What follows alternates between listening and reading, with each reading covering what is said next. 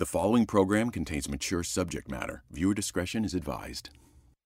It's a doctor's exclusive investigation into the counterfeit opioid crisis. If you're not scared, I can tell you I am. Follow us as we head to ground zero to face the epidemic head on. You have bodies stacked floor to ceiling. This is a mass fatality event. The causes. This is where the counterfeit pain pills are coming across our borders from Mexico. The carnage. It destroys families. It destroys kids, everyone. And the danger it poses to you. This would wipe out 500,000 people. It's frightening. That's today. We are in the midst of the deadliest drug crisis in American history, and the culprit is opioids. As many as 65,000 people died of a drug overdose in 2016. That's more than American casualties seen in the Vietnam War. But the statistics don't tell the whole story. So we canvassed the nation looking for some answers. In our series, The United States of Addiction, Dr. Nita and Judge Mary Sheinowski went to ground zero of the drug crisis in Dayton, Ohio, while our producer Leslie investigated how these deadly drugs are coming through our borders. We know pharmaceutical opioid abuse can be deadly, but there's something even deadlier flooding our streets. That's black market fentanyl, 30 to 50 times stronger than heroin. And our producer Leslie investigated how it's being used in counterfeit pain pills that may appear completely harmless. In Los Angeles, I'm heading to San Diego, where the San Ysidro port of entry lives. It's the largest port in the nation, and the DEA says this is where the fentanyl and counterfeit pain pills are coming across our borders from Mexico. We're at the undisclosed location right now, about to meet Special Agent Amy Roderick. Agent Amy asked us not to have our cameras rolling while following her to the location, so we're going to go dark right now. Put in perspective to me this new trend you're seeing, which is fentanyl, and why it's so much more dangerous. Fentanyl is so dangerous because it's 30 to 50 times stronger than heroin. A kilogram of fentanyl here in San Diego, which is the cheapest in the United States, would go anywhere from $31,000 to $35,000. Once you take that same kilo and you sell it in somewhere like Boston, Massachusetts, the price jacks up to double that. Tell me how the fentanyl is being dispersed throughout this entire country. So the Mexican cartels are sending the fentanyl up through the traditional smuggling routes right here in San Ysidro and Otay Mesa. They can send it up in vehicles, they can send it across with people, they could put it in people's luggage. So there's no real limit to the ways they can get their drugs across here in San Diego. And then from there they go everywhere in the United States. If you were a cartel down in Mexico and you had an industrial pill press, the pill press will create thousands of pills per hour. You can illegally buy these on the internet to make these look as real as possible, to trick people into taking these fraudulent prescription pills containing fentanyl. Can you explain to me how much harder it is to manufacture heroin versus make fentanyl, and why that's also fueling this crisis? If you are a Mexican drug cartel interested in profit only, you're harvesting poppies from seed to harvest. That's obviously a very long wait. Not only that, you need the manpower to go and harvest the paste from the poppy, bring it to a lab and manufacture that into heroin. If you are buying precursor chemicals from China, you can basically have a couple of buckets, mix, and you have fentanyl, and you ship that right across. There's no harvest, there's no manpower. Obviously a lot better financially. There are small-time labs that can purchase chemicals directly from China over the internet or the dark net, and then they can manufacture the fentanyl or make fraudulent prescription pills containing fentanyl. And there's no way to regulate that. It's just someone who has no chemical background with some blenders. What kind of counterfeit pain pills are you finding the fentanyl in? Oxycodone, Norcos, but we've also seen it in drugs such as Xanax, which is not an opioid. Pill shopping for any kind of drug on the street is like playing Russian roulette. So what I want to do right now, Leslie, is take you into our DEA lab to show you how powerful and deadly this fentanyl really is. Before we get started, I want you to get suited up. Just 2 milligrams is considered a lethal dosage of fentanyl. It's really hard to actually see. Just this amount can kill a human being. Is enough to kill a human being. To kind of put it in context, a packet of sweetener contains about 1 gram of material. If you had fentanyl of 1 gram amount, that would be 500 lethal dosages. When I'm actually handling fentanyl, I have to protect myself. So I have Narcan just in case I might come across exposure. What he's going to show us is 20 kilograms of what was thought to be cocaine. It actually is laced with fentanyl. Wow. How many counterfeit pain pills could this create? 50,000 pills, wholesaling for around $30,000. If you tablet it out, you're looking at multi-million dollars. So you can imagine if someone actually did a line of cocaine, which might be like 10 milligrams, and snorted it, they'd be dead before they got to the other end of the line. The amount could take out 2 million people. 2 million people. Everything you see right here, they look just like the real thing. More than 20,000 oxycodones, which are the most popular pain pills on the streets. The one on the left is a real oxycodone, and the one on the right is a fake one. These tablets are really good quality, and even to a trained analyst, I can't tell the difference. If each one contains some fentanyl, then potentially 10,000 tablets could be thousands of lethal dosages. If you're not scared, I can tell you I am. Our producer, Leslie Marcus, joins us now along with Judge Mary and addiction expert Bob Forrest is joining us in the audience. Thank you so very much. I want to applaud you for that expose. Until you see it, it's not as scary. I never knew how bad it was. Were you surprised by it? I was absolutely surprised. It was shocking to me to see that with my own eyes, to see how similar those pills look. A kid could get that at a party, take it, and overdose from one small pill. Now, obviously, we're not proponents of using illegal drugs, period. Right. But this is why people are dying, right? Because it seems like people, when you're on the street, people aren't getting what they think they're getting. Right. No, they're not. And something that wasn't touched on the tape is carfentanil, and the DEA is very concerned with this. It's a cousin of fentanyl, but it's not for humans at all. It's actually an elephant tranquilizer. And carfentanil is 10,000 times stronger than morphine.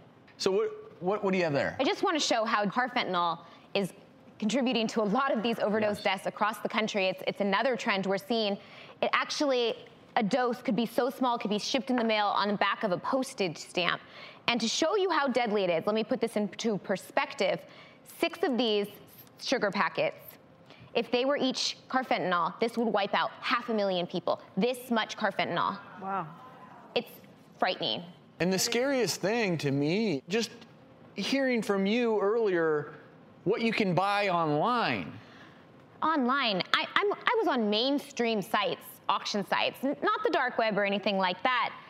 There are countless pill press machines for sale. These are illegal. You have to be registered with the DEA to have one of them, but they're still getting passed through the mail. Customs is trying to collect as many as they can, but they can't catch them all. And another thing that I found was actually chemical binders for different types of medication, like Xanax. So people can get these pill presses and make their own pills at home and cut fentanyl into them.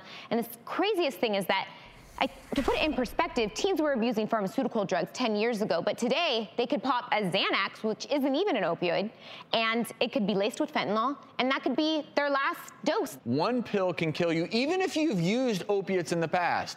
Or one line. One line. Or just do a line. You don't know what you're getting because you think you're getting heroin, but really you're getting something that was made to tranquilize an elephant. Like, do you see the difference? There's a big, and they all look the same. Before we go to break, Bob, I want to go to you really quickly because I know that you were addicted for 12 years and you have gotten to a place where you're sober and you're looking at this entire epidemic from a very unique perspective. And you say your biggest concern are the teens. Yeah, it's been going on for like 5 years, and it's just frightening. I feel the same way you do. The carfentanil, what you can add to that, even if a first responder gets there, Narcan's not gonna knock the fentanyl out of the person. They're gonna need 2 or 3 or 4 shots of Narcan to be resuscitated. So it's like a tsunami of death across America, and we all have to work together. The judicial department, the chemical dependency clinicians, everybody, the medical profession, to work together to battle this plague. It's frightening. And that's what we're gonna do throughout the show today. And you mentioned Narcan, I'm glad you did. And there are a lot of communities, and we'll talk later, that don't have enough, even if it were to work. So much to talk about here. There's gonna be more on this discussion after the break. Coming up, Dr. Nita and Judge Mary are at the epicenter of the United States of addiction with disturbing new statistics. You have a kilo of fentanyl. That's a weapon of mass destruction. That's coming up. The first page of a book never tells the full story. And those news alerts and headlines, like the ones we get on our phones, don't even scratch the surface of what the story is really all about. Stories are like people, multi-layered and complex. It takes some digging to find the truth, but when we find it, it can change our world. We like to dig. The news on Merritt Street. Essential Television. We live in a nation addicted, and only one show is at ground zero to face the epidemic head on. You've got to tell them the truth. The Doctors. If you're not scared, I can tell you I am. All this month, we're uncovering the epidemic that's hitting the heartland of America. The causes. I have struggled with overeating my entire life. I can relate to a crack addict. The fallout. My lowest weight has been 55 pounds. The last time that I was weighed came in at 520 pounds. We're saving lives. I've got one chance left, and this is it. One addict at a time. The road you're on right now, this is where it ends. No, see, no, done. James. I'm not playing that. The Doctors. There has to be a way to heal. The show you can't afford to miss. The following program contains mature subject matter. Viewer discretion is advised. The opioid crisis is pummeling Ohio as well as many other states. And one of the main culprits is the drug we've been talking about, black market fentanyl. In 1 month of 2017, 90% of drug overdose deaths in Ohio were caused by fentanyl, and 10% of deaths were from carfentanyl. Dr. Nita and Judge Mary went to Dayton, Ohio to find out what's being done to fight this deadly drug epidemic. Yeah, there's people in your pipeline. We get people in your pipeline. We get a lot of complaints that, there's drug users staying in certain apartments, drug users in certain places. What's this? It could be an overdose. It could be an OBI, unknown breathing status.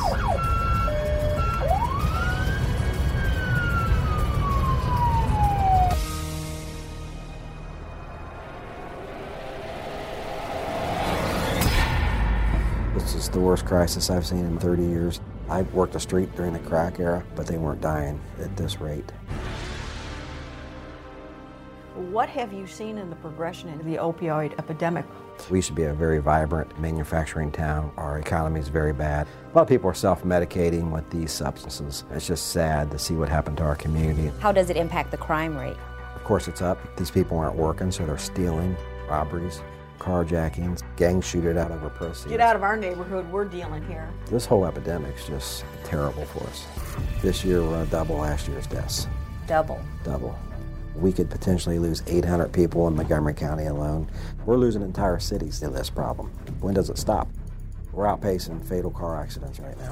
You see people, gasping for air, they're turning blue, they're literally dying in front of you. And you hit them with Narcan, which is a miracle drug, and it brings them right back to life. They wake up, they're upset that you ruined their high. There's times we had 26 overdoses in a day. And it's also an ideal location when it comes to getting drugs in and out of the area. Yeah, we have two major interstates. Products coming straight from Mexico up 75 to Dayton, Ohio. Then they can hit Interstate 70 and go to New York and Chicago. It's the perfect location. We had the opportunity to go with your Deputy Kidwell. We saw his world, which is really amazing to me because as a judge, I would never have thought that the streets would be consumed with 80-90% of overdoses and drug addiction. Yeah, there's people in here full time. We're on the west side of Dayton right now, which is known for drug sales, a lot of the car-to-car transactions. A lot of these neighborhoods are incredible. And then the next street over, there's an entire street of abandoned homes. This is the hub. Even with the number of people that are dying from the drugs, it's not slowing down. But this street right here, I get a lot of complaints that there's cars that sit here and wait for drug sales. Those suspicious vehicle calls, that's what we need. You go to certain gas stations, they'll drive up and put 2 gel caps of heroin in your car and a business card. So they just want to get you hooked because they're killing their customer base. As Americans, we are 5% of the world population and we consume 80% of the opioids. We're a pill society. You have a headache, you take a pill. You have a backache, you take a pill. They claim 40% of the people who go in your house look in your medicine cabinet. Realtors have that problem. Get it out of there because it's part of the problem. We got to get away from the stigma that it's a 60-year-old junkie in an alley. These are people's kids, moms, these are dads. Accountants, lawyers, judges, everybody. Yeah, it's a disease. It's a disease. I would have parents come into my courtroom. My daughter's violated. Will you have her picked up? Do you ever get calls? My kid's on drugs. Can you come and take them away without a crime having been committed? All the time. We got parents call crying, you know, my son's going to die tomorrow because we can't get him into treatment.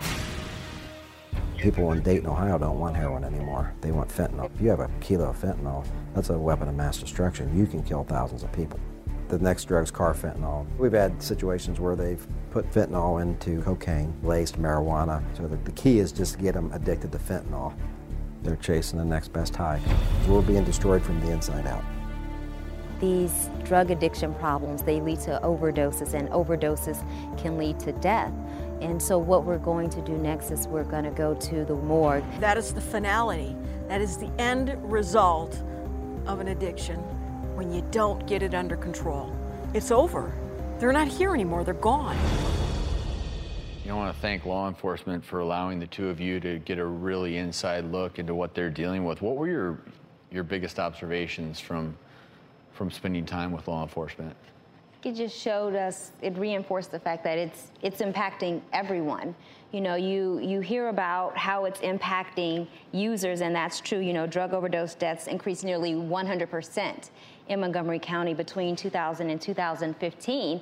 And users are doing things like having Narcan parties. So basically a bunch of users get together and they designate one sober person, and that sober person is responsible for administering Narcan if anyone overdoses. Now we won't even go into how bad that plan is, like how many things can go wrong. Russian roulette party. Exactly. And you know, it's also impacting other people too, because you know, once they leave those parties, they can leave with a needle in their arm and they drive and they kill innocent people. So, I mean, that happens. But it also was the issue that you may not have enough Narcan with you. We learned that at one time, they administered 42 doses on one person. And Narcan is only part of the equation. We know that when you go, you stop breathing, you're not moving oxygen like you're supposed to. You have to know how to maintain an airway. It's a very bad plan. But one of the comments that struck me was the officer said, they'll be out in the street and potentially administer Narcan, and then the user's upset that you took them away from their high, AKA trip to death. We don't want treatment. They just walk away. Thank you. I'm curious, Mary, from your perspective, where are things in a place like Montgomery County in terms of the judges and how they're dealing with this? Well, I learned that they do have drug courts, but I also learned through conversation that not all of the judges are on board. I worked with the judge who didn't believe in the drug courts, didn't believe in, you know, the concept of addiction till her daughter became addicted. And now she is the leader in my county of one of the greatest drug courts that Michigan has. But it shouldn't take that. You know, it shouldn't take being personally impacted before you're on board to help others. And I want to be clear, they're spending money. They're spending billions and billions and billions of dollars on this, and still we have a shortage of resources in areas like this. Anyone who is arrogant enough to feel like they are above this, and this is something that happens to other people, this would never happen to me or any of my friends or any of my family members, that's arrogance. And it bums me out that there are people in the judicial system or anyone dealing with this that would say, oh, this is just a moral flaw. Because the truth is, it could take one dose to kill you, but could also just take one prescription to get you addicted. So we are all in this together. We'll be right back. Coming up, a trip to the morgue offers a grim reminder of the devastation. This is our third overdose for the day, and it's mid-afternoon. Just arriving from the scene. That's coming up. Coming tomorrow, it's the Netflix movie creating massive controversy. Wait a minute, what about the other side? Could meat be killing you? You equated red meat to tobacco, and 1 egg equals 5 cigarettes. Is it scare tactics? You've got to tell them the truth. Seriously, guys, stop for 1 second. That is not science, that's a lie, Travis. No, I disagree with you. The can't-miss debate that holds your health in the balance. Then, bite your nails, you may think twice after this. And then on Monday, in a doctor's exclusive, as addiction grips our nation. I haven't found a drug yet that I don't like. In a must-see intervention, the doctors step in to save a couple on the brink of death. Then, parents locked in a fight over vaccinations while the mother was thrown in jail. That's Monday. Today we're taking you to ground zero of the opioid epidemic. 11 people in Ohio died each day of an opioid-related drug overdose in 2016. Together, Dr. Nita and Judge Mary visited the Montgomery County morgue for a sobering look at the realities of addiction. I arrested a girl for drug abuse instruments, used syringes, and the dad called and thanked me for taking her to jail because he's worried about her dying all the time.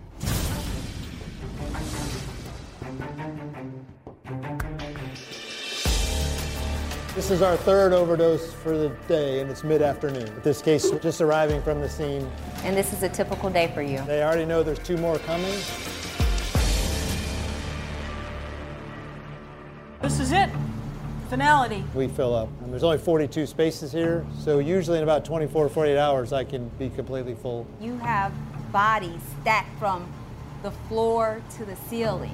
How do you do that every day emotionally? So that aspect of it is overwhelming, but it's not being here. It's going to the family's house and having to tell them that their loved one passed away, the hope that was lost. You mentioned you're typically full. What does that mean as far as the grieving process? We used to bring people in and store remains for the families as they chose a funeral home. We no longer allow that. But what's also tragic is we've gone from 4 to 6 weeks to up to 10 weeks or more to get a case out of death certificates. People used to hide this. No one talked about addiction. No one talked about the drug use. We don't hide it no more. We can't hide it. We can't hide it anymore. It's not for shock. It's for education. Wake up. Open up your eyes, people. This is what we see. Communities need help.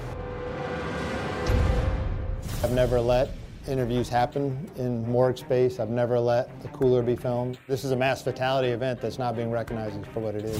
What's the age of your youngest? The youngest OD is 13 months. It's an accidental exposure. The 13-month-old was carfentanil, so it could have been just a touch and then licked their fingers. Just a touch. When you're going to an overdose call, what's going through your mind? Well, number one is going to be our safety. I don't get out of the car without a pair of gloves on. The fentanyl, the carfentanil can't be absorbed into your skin through the nitrile gloves. Obviously, breathing it or touching it is going to cause you to overdose. And then the number two thing is the scene security. I've been to overdoses where there's uncapped needles all over the room. And obviously, we look for signs of life. You know, we start to give them the Narcan. If that doesn't work, we wait another 3 to 5 minutes to give them some more Narcan. A big debate that you hear, 3 strikes and you're out kind of thing with an overdose. To me, we don't play God. If we can save somebody's life, we save their life. A lot of people don't realize about a coroner's job is we're really taking care of the living. You hear we speak for the dead.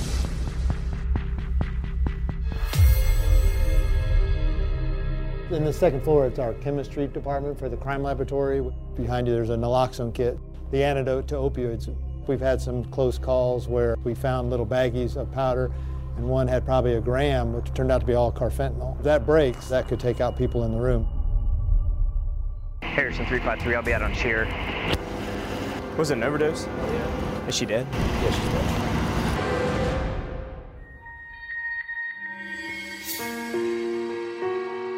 You're talking about mothers and fathers burying their sons and daughters. I can't even imagine the pain these families feel. You feel the despair.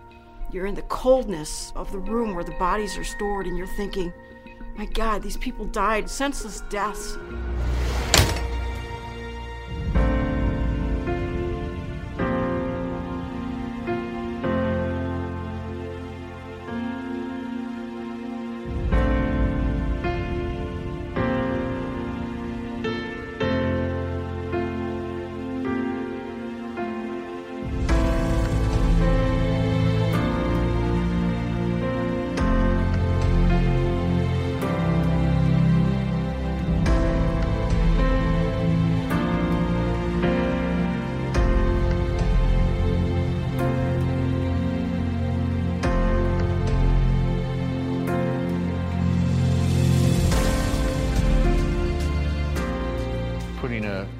Face to this, I think, is very impactful. Was this trip to the morgue the most impactful part of your experience? Definitely. You know, you're thinking to yourself, no one's story should end like this. And this addiction, it doesn't care about race, it doesn't care about socioeconomic status.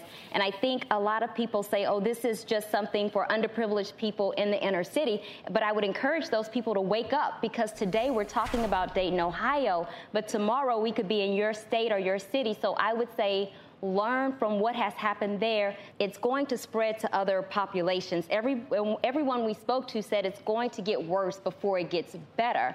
And I want to make sure that the same resources are available for everyone, because everyone deserves help and hope.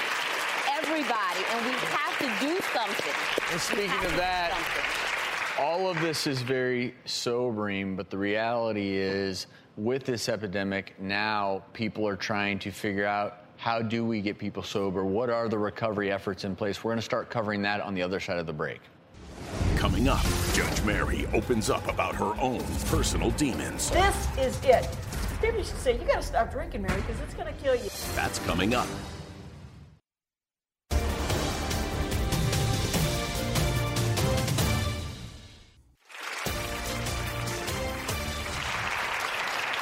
It's hard to put a face on opioid addiction. It could be your neighbor, coworker, or maybe your best friend. Dr. Nita and Judge Mary visited with a group of people who are trying to break those chains of addiction. Hi, everybody. My name is Dr. Nita. I've had a lot of interactions with people who have been impacted by different addictions. My name is Mary Sheinowski, and I sat as a presiding drug court judge. I'm an alcoholic. I started off with pain medication, then you move on to heroin. It's cheaper, it's readily available, and then it was fentanyl. I thought I got this, I'm functioning, but no, that's one of the lies that an addict lives. I started using when I was a teenager. My drug of choice is Klonopins. I just couldn't stop. It just had a hold of me. I started using when I was 31, and an ex-boyfriend of mine, he had started putting the heroin in my cocaine without me knowing it to get me addicted to it. He passed away in February of a drug overdose. I've been around drugs my whole life. My mother used pills heavily. I started selling drugs. I had a heart attack, so the doctor started giving me pain pills. And then all of a sudden, the 120 they give me for the month is not enough. So I tried the heroin. My story started back in 2010. I got hurt on the job. Went into the doctor, and the doctors were feeding me so many pain pills every day, you know, enough that would kill a normal person. The first time I smashed up a pill, it was over with. I became a full-blown pill addict. What does heroin make you feel like? I had to have it, like I said, just to function. It made me feel normal. It's not a problem unless you don't have money to do it. There's not a choice. You will lay in the bed miserable and be dope sick, or you're going to use. I'm sure my daughter knew. I know my mother knew, but we was using together. I gave my mom a little bit of heroin. She tried it, so every day we're out, mother and son, stealing, and my mother actually overdosed on something I gave her. I've had a lot of heroin addicts tell me they're not suicidal, but they don't care if they die. You know, it's all about getting $5 more to go get another cap of heroin. That's a sad way to live. It's total desperation. You don't want to die, but if you do, you don't care. That's a cry for help. It is. How many funerals have you been to? My brother overdosed on January 30th of this year. I've had 5 significant people die in my life from heroin overdoses. I've lost quite a few good friends. I've been to dozens of funerals. My brother passed away in 2013 of a heroin overdose. I remember when my brother first told me that he did heroin, and I smacked him across the face. He began using heroin because it was cheaper. I was in a car wreck, and they got put on pain pills, and then it escalated to heroin. And I lost custody of my son to my mom. But my son is now 21. This time last year, he told me I was a worthless piece of and I never amount to nothing in his eyes. And that was the biggest punch in the gut that I ever had. And I would do anything for my kids. My brother struggled in and out of treatment centers. He was stealing from my mom and I. He went to jail for 6 months.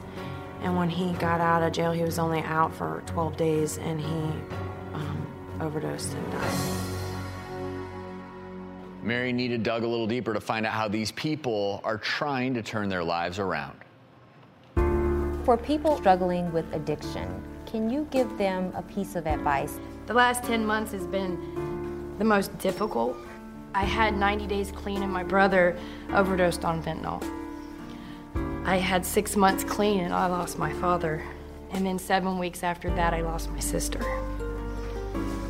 And I just didn't pick up. I helped open up a recovery clubhouse in Greene County called the Hope Spot. I sponsor women. I'm very involved in the recovery community. That's amazing. You're amazing. Do you understand how amazing you are? That's God. That is God.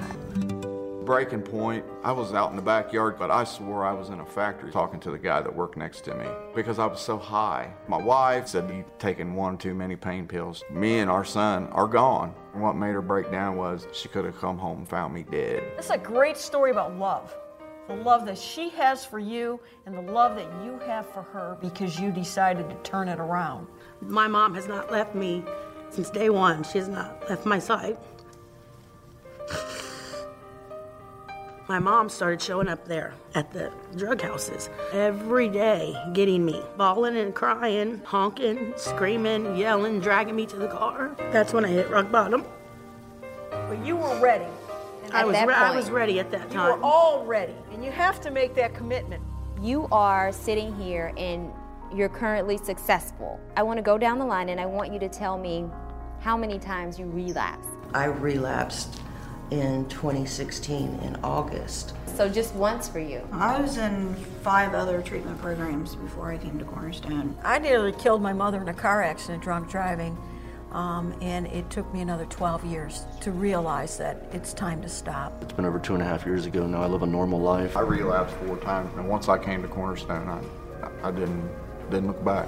The therapy at Cornerstone has been essential. I don't know if you know about the profound impact that you're having by having the strength and the courage to come and share your story. My name is Wendy Jackson. I'm the community outreach manager for the Cornerstone Project, and I'm really gonna try not to cry. This has been a bad week for me as far as deaths and people that have overdosed, to see how successful you guys are and how you're doing so well at life, and all to watch, to hear your struggles that you fought through. It's individuals like you that kick this addiction's ass that inspire me to make me get up every day and go do what I do. And I'm so proud of you. So, so, so proud of you. If it wasn't for you and Cornerstone, I would be dead.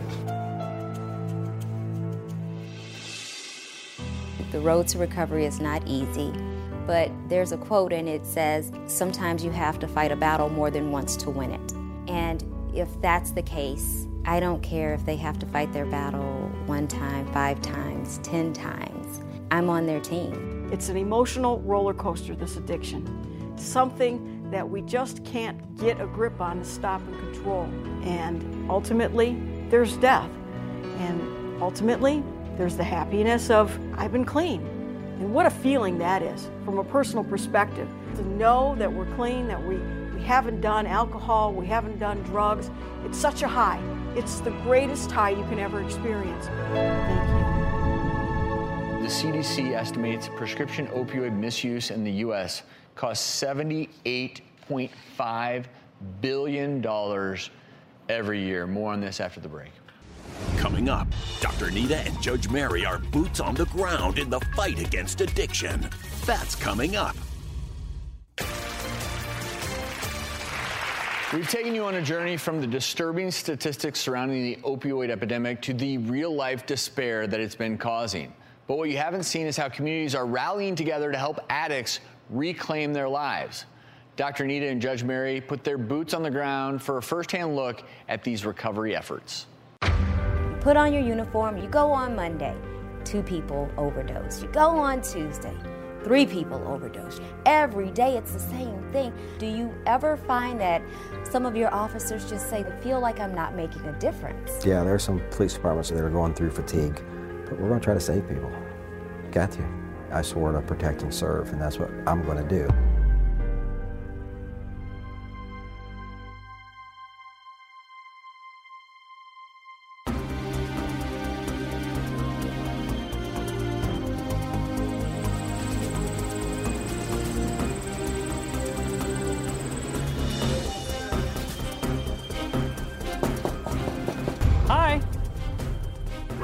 Someone's in trouble.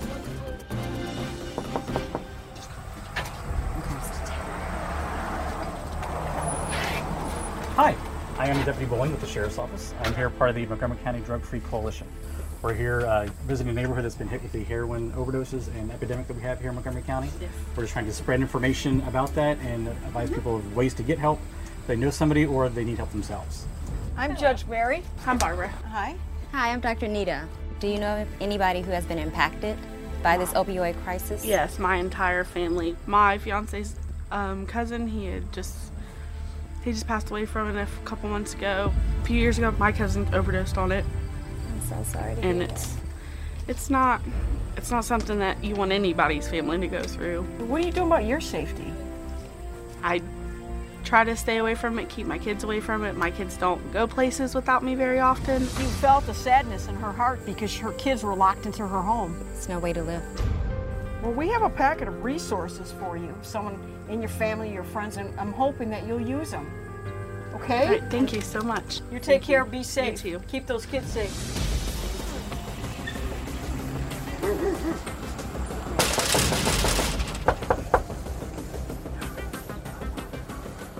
We've got a gentleman who's taking the info, and we're gonna hope that he passes it on.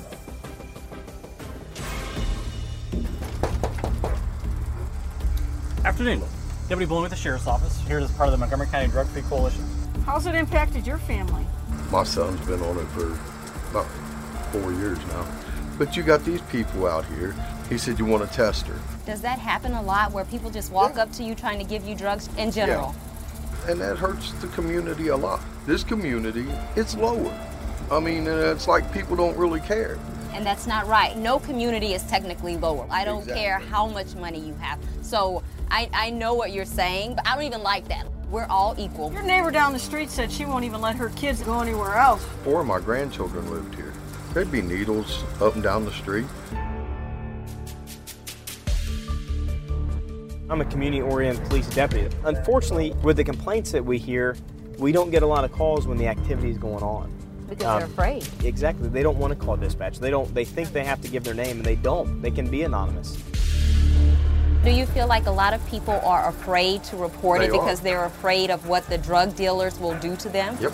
Nobody wants to get involved. Well, and that's why the cycle just continues. Yep. Hey, Joe, say thank you to that guy. He's the dude that leads the troops. This neighborhood could come back if everybody would stick together. Pick up that phone and say, there's a drug deal being done.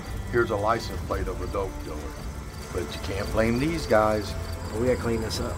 It's getting worse. What do you see? But in my eyes, I'm fortunate. I only have 1 kid that's on drugs, and he's off. What about all these other people? We actually have some resources here for you. That's why we're here. If somebody does need assistance and wants it today, there's a paper in there. They can go down the Cornerstone. They turn it in. They get immediate assistance today. Thank you so much. Great work. Nice meeting you guys. You too. Thanks. Thank you. I think it's really easy to say, okay, well, that's not my state. That's not my city. It's not my problem. We have to pull together. These people, they need our help. It's a disease. We can't say, oh, I don't see why they can't just stop. Did you get the sense that these recovery efforts are making an impact? Yeah. I did, absolutely. Everybody's involved, and it's a proactive thing. People are out on the street. You know, it's time really for our bureaucrats to stop taking their fancy pictures with their committees that they put together, saying we've got a committee now, we're going to combat it. By the time they took the darn picture, 4 people died. Yeah. You know, I don't want to see their picture. Stick around. Coming up. The changing face of addiction and addicts. You think of soccer moms, you think of them dropping kids off at soccer. You don't think of them hanging out, abusing drugs. That's next.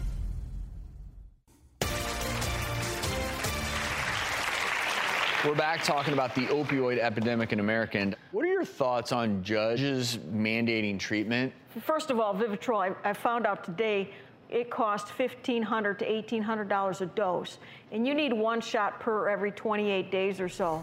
So there's a cost issue. So if everybody thinks that this is the drug that's the cure-all, there's a cost issue. But over and above that, you need more. You know, when you're a diabetic, you use your insulin, but you also need to control your diet. as an addict, you know, you can take your Vivitrol or you can be on Suboxone or whatever else they're using to help you manage, but you need to get to the bottom of why you're doing that behavior. What's causing you to run to escape by using drugs? And I want to get into discussion in a later show because we don't have time today. Bob, it always worries me, and this is, you're taking someone who's been an addict or is an addict and you're treating it with another pill. Is that something that you're on board with? Or I've evolved. With the death and what's happening in America, I've opened my mind up to all solutions. Suboxone, naltrexone implants, Vivitrol, whatever will help different populations. As a bridge? Yeah, as a bridge to sobriety. But, you know, change comes from hope and perseverance. And we've talked a lot about hope. We just need to be perseverant now. Well, there's nothing about this that's easy. And I think anyone in our audience, anyone watching at home, knows that's the case. We'll be right back.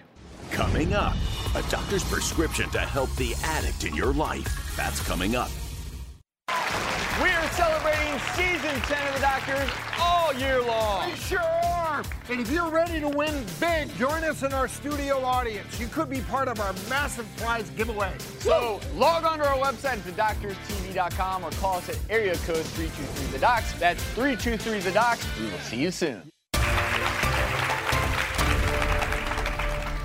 Anyone who's watched this hour of television knows the opioid epidemic is undeniably all around us. Consider that 1 in 4 people either struggle with addiction themselves or know someone who is hooked on opioids.